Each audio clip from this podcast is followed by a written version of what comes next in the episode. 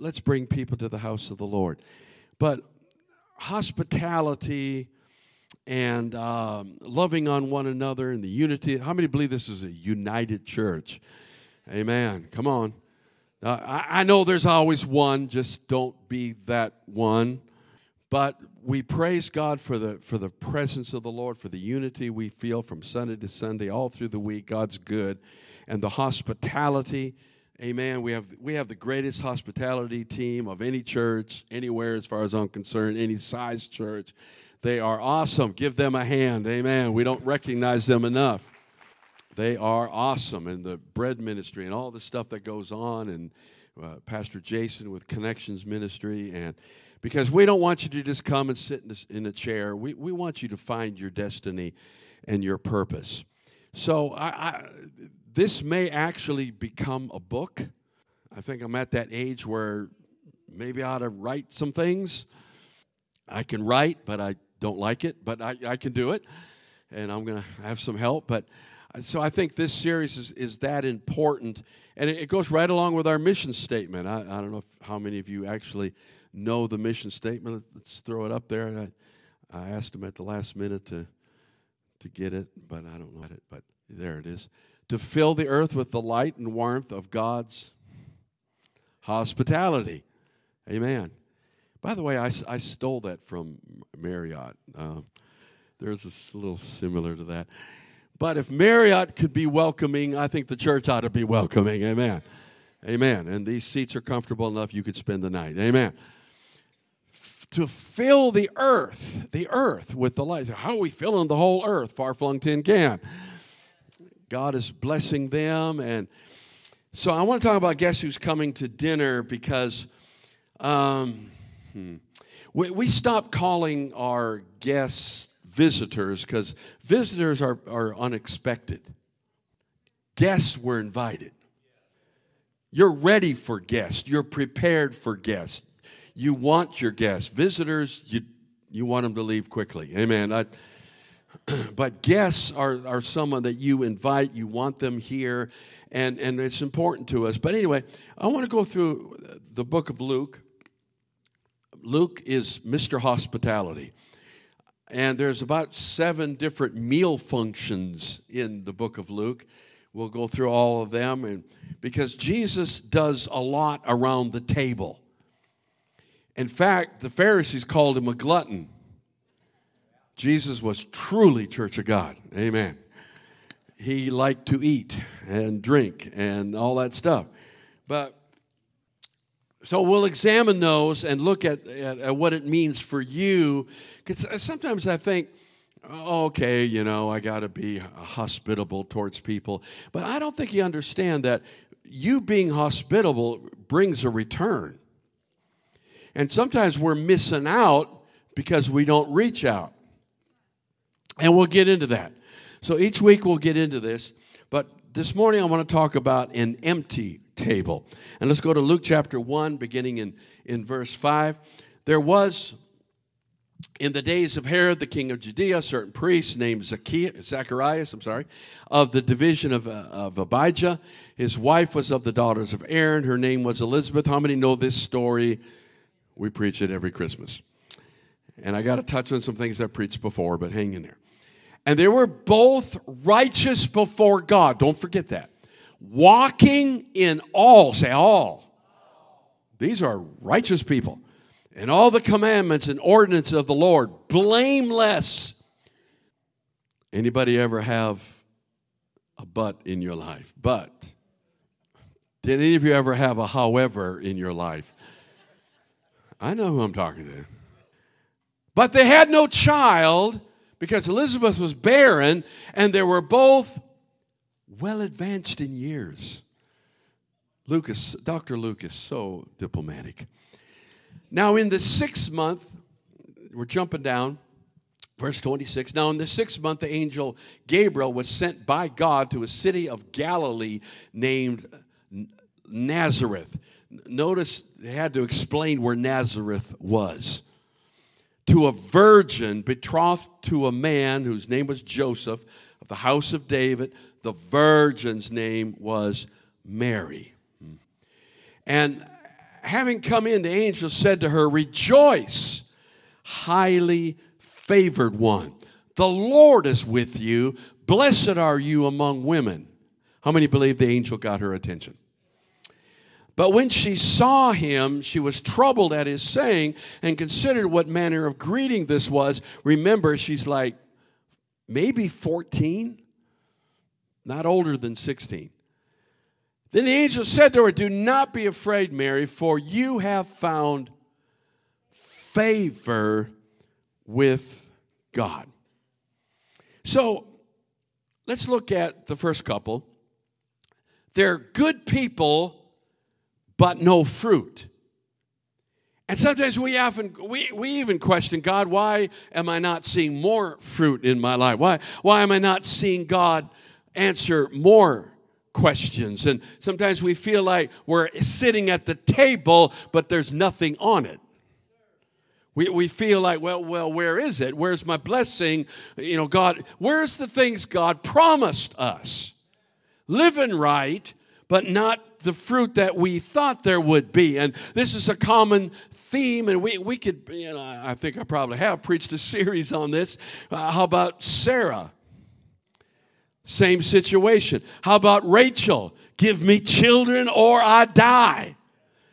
How about the mother of Samson? Of course, Samson kind of went sideways, but hallelujah. How about Hannah? Who prayed in such a way that the priest thought she was drunk, barren. You have to understand the culture of the time. If you didn't have children, you were about to lose your inheritance and, and your social standing just dropped. People thought you were cursed if you couldn't have children. Nowadays, you're, some of us are like, I'm blessed. Two's enough. Amen. But we get to the point where there's no fruit, there's no inheritance, there's no standing in the in society. I'm under a curse. What's wrong with me? Why isn't God blessing me? I don't understand this. And we're wondering what's going on. So Luke likes to tell stories in twos. He likes to compare things. So let's let's look at this. Let's look then at first of all the insider. Zechariah is the insider. Zechariah is a righteous man with a problem. And he's an insider, he's a priest. He's in the upper parts of society. He lives in the capital city, Jerusalem. He's in the center of the church, as it were. But he doesn't have any children. So we're wondering What's wrong? Luke chapter 1, verse 6 through 22, we read the rest of the story. And they were both righteous before God, walking all the commandments, right? We read that. They had no child. So it was while he was serving as priest before God in the order of his division. I mean, this guy's at the top of the preacher pyramid. According to the custom of the priesthood, his lot fell to burn incense when he went into the temple of the Lord. So he's the priest in the holy place and he's ministering before the Lord. He's the only one in there, right? And the whole multitude of the people was praying outside at the hour of incense. This, this, this pastor has prayer support. The whole church is praying for him. Amen. He's in there ministering before the Lord, and an angel appears to him standing at the right side of the altar of incense. And when Zechariah saw him, he was troubled. and fear fell upon him. Never saw anything like that before. But the angel said, Do not be afraid, Zechariah. Your prayer is heard, and your wife Elizabeth will bear you a son. You shall call his name John. He's got gray hair, and you will have joy and gladness, and many will rejoice at his birth. Not just a baby, but a big baby. Amen. This is important. He'll be great in the sight of the Lord. He won't drink wine or strong drink. He'll be filled with the Holy Spirit even from his mother's womb, and he will turn many of the children of Israel to the Lord their God. Woo! Man, this is something. He'll also go before him, capital H, in the spirit and power of Elijah. Oh, the Messiah's coming to turn the hearts of the fathers to the children. We can go back to the last verses of Malachi. And the disobedient to the wisdom of the just to make ready a people prepared for the Lord. How many believe God's getting his church ready again for the second coming? The spirit of Elijah is coming back to the church. And a few John the Baptist. And Zechariah said to the angel, How shall I know this? For I'm an old man and my wife is well advanced in years. He's been married a while and has extreme wisdom. He, that, I mean, that's one way to describe your wife when she's old. She's well advanced in years. And the angel answered and said to him, and I like to say this with an attitude. How many believe angels can have attitudes? How do I know? I need a sign. This can't be. She's beyond childbearing age. There's no way we can have a child. And the angels, and she could he, sorry, whatever the angels are, all they had to say was really three words I am Gabriel. Who, by the way, stands in the presence of God. What Gabriel is saying is, don't question me. I was there when God said it. I was in the very pre- I was in the throne room. I was on the right side of the of the presence of God in the very throne room of God. Don't act like I don't know what I'm talking about. I'm Gabriel. And I'm telling you, that's the attitude some of us need. Amen. When the devil, when God gives you a promise and the enemy comes in and says, Oh, that's not going. No, what? listen, listen, you don't say I'm Gabriel, but here's what you can say I was there when God said it. I heard the promise. I know what he said, and I'm standing on the word of God. Get behind me, Satan. My Lord, I feel the Lord in this place. He said, I'm Gabriel. I stand in the presence, and I was sent to speak to you and bring you these glad tidings. But, oh, there's another one. Behold, you will be mute and not able to speak until the things until these things take place because you did not believe my words which will be fulfilled in their own time and zechariah said now i don't believe this was a punishment it might be a couple things. Maybe one of the things is that God didn't want him to further fight the promise. Sometimes God's got to shut us up because if He doesn't, we'll talk ourselves out of a blessing. So he's kind of said, All right, just shut up because I don't want you. Listen, there's power in the tongue. Amen. And you can talk yourself out of a, you can believe yourself out of a blessing. Oh, don't act like you never did it. We, we, we doubt, we fear, we, oh, that can't, oh, I'm not worthy, all this junk, amen. Sometimes God just needs, I need to shut them up. That's part of it. But here's another thing I think He closed His mouth so that it would eventually become a sign. And sometimes God's got to shut us up, or God has to deal with us, or God has to shut us down, or God has to put us on a shelf for a while so that when we come out, it'll be God. And no one will be able to deny it's God. Sometimes God makes the situation worse just so people will, will be able to stand up and say, Yeah, that's God. There's no way it can't be God. You can't just go mute and then speak. That has to be God. God is in this. Amen. So quit worrying about the dark times in your life and realize God can use dark times as a sign that He's in charge of your life. Give Him a praise if you know what I'm talking some of you right now are thinking back, oh, that's what that was. Amen. Come on now, come on now, come on. So we got, uh, and isn't it interesting when you compare Zechariah and Mary? It's the religious guy that has the doubts. It's the guy at the top of the religious order that has the doubts. Mary doesn't express a lot of doubts. She asks the question, but she doesn't doubt. Oh, we'll get into that in a minute.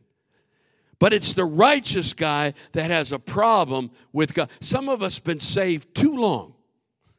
That means we get stuck in religion. We get used to what we get used to.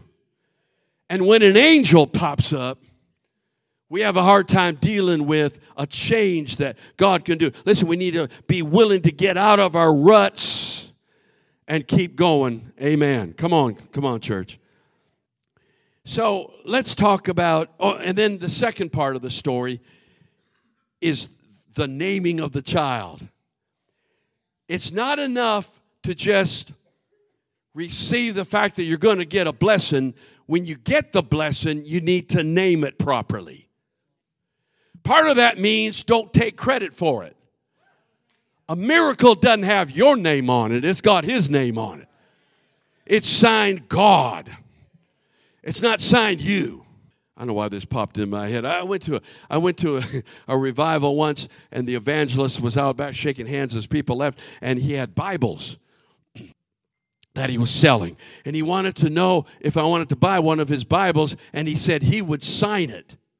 So I asked him if he wrote it. I do have my moments.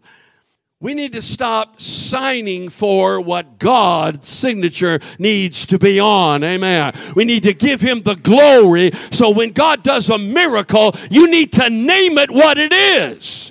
You need to tell everyone God did this. Uh, this has nothing to do, I don't take credit for it. Let's name it G O D, not M E. Thank you for the rhyme, Holy Spirit. Amen. So he says, What are we, what are we going to name the child? And all the aunts and uncles, bless their hearts.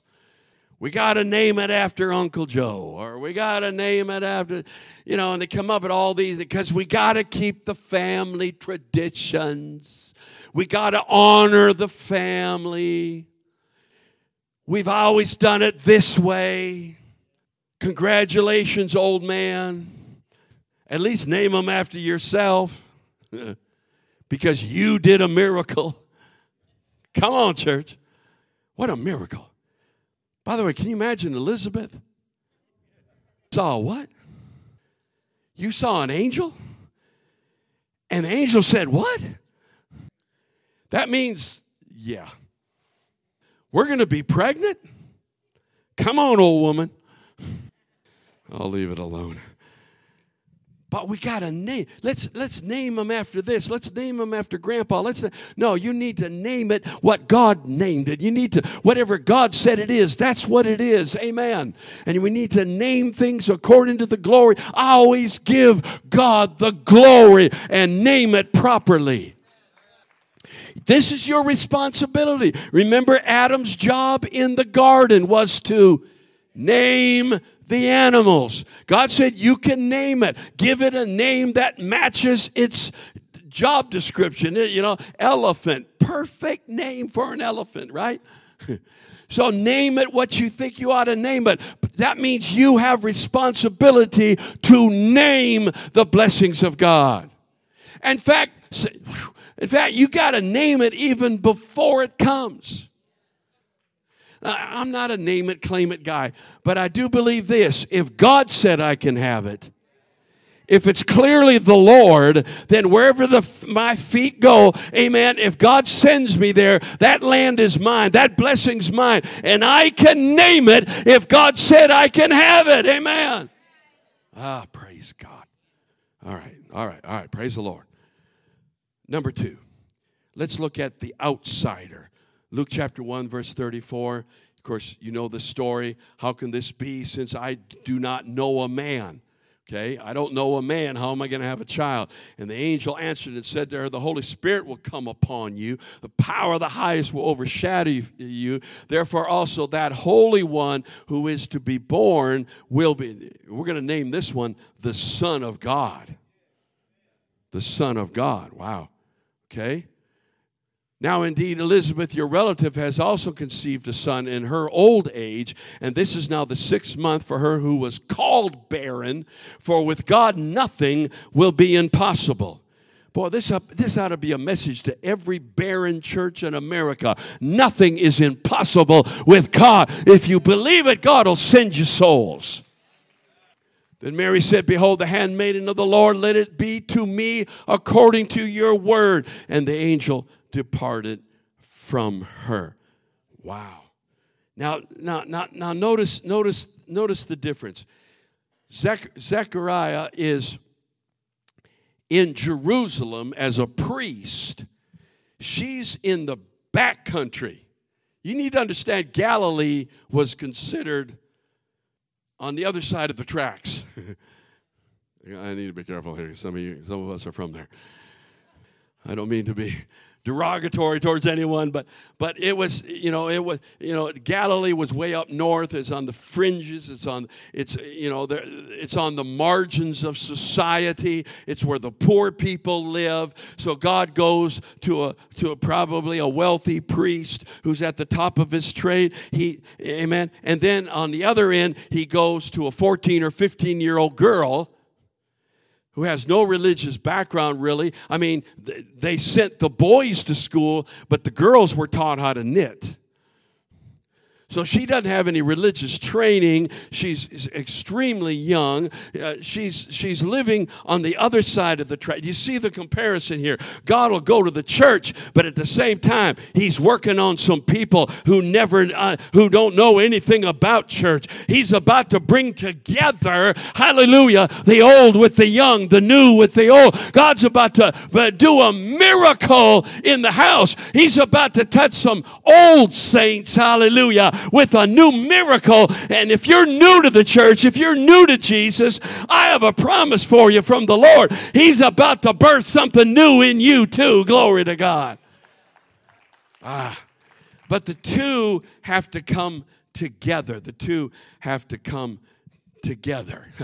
One is too old for anything to happen, and the other one's too young for anything to happen. Come on now.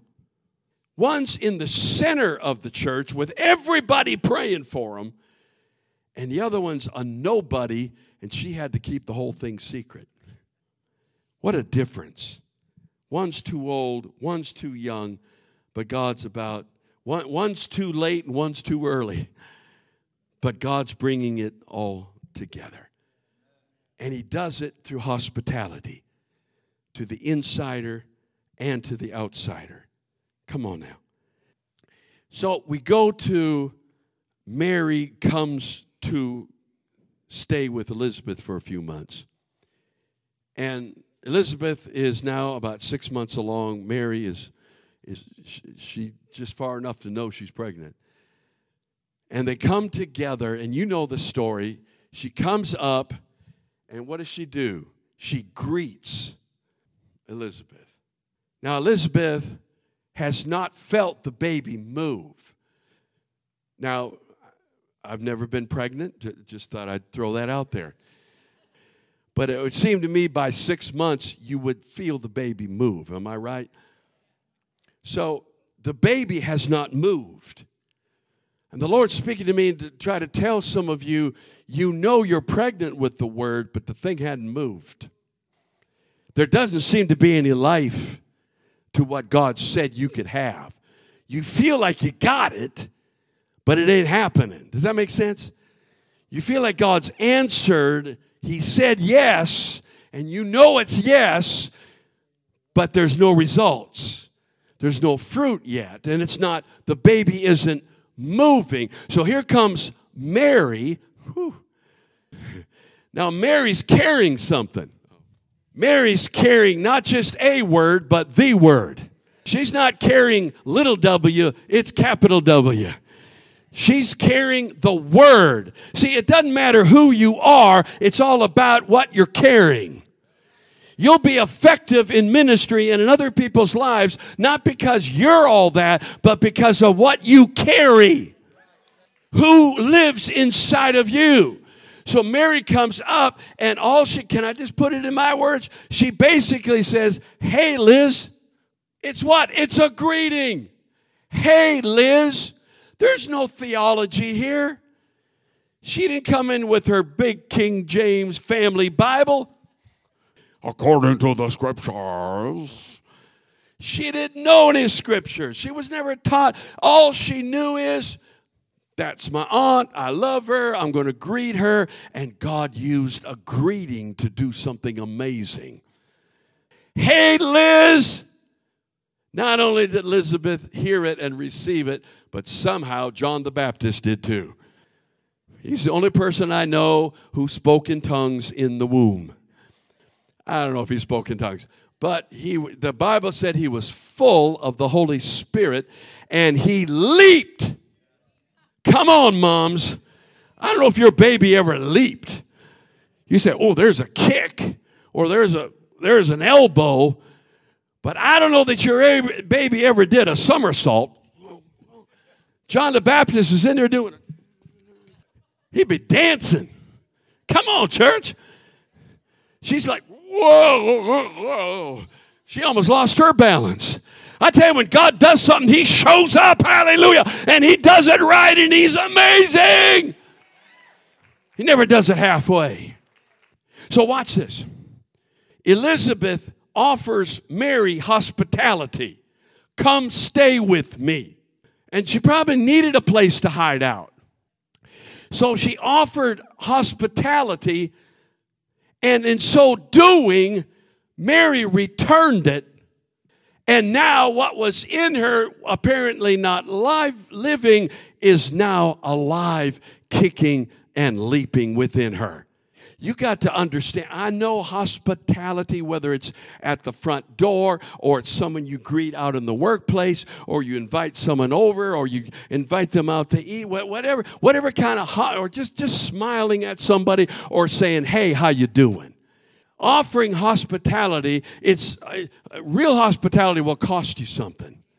You got to clean the house. You got to cook a meal. You got to. You know, there's things you got to do. It's going to cost some money. They might even sit in your favorite chair. Oh, I hate it when that happens.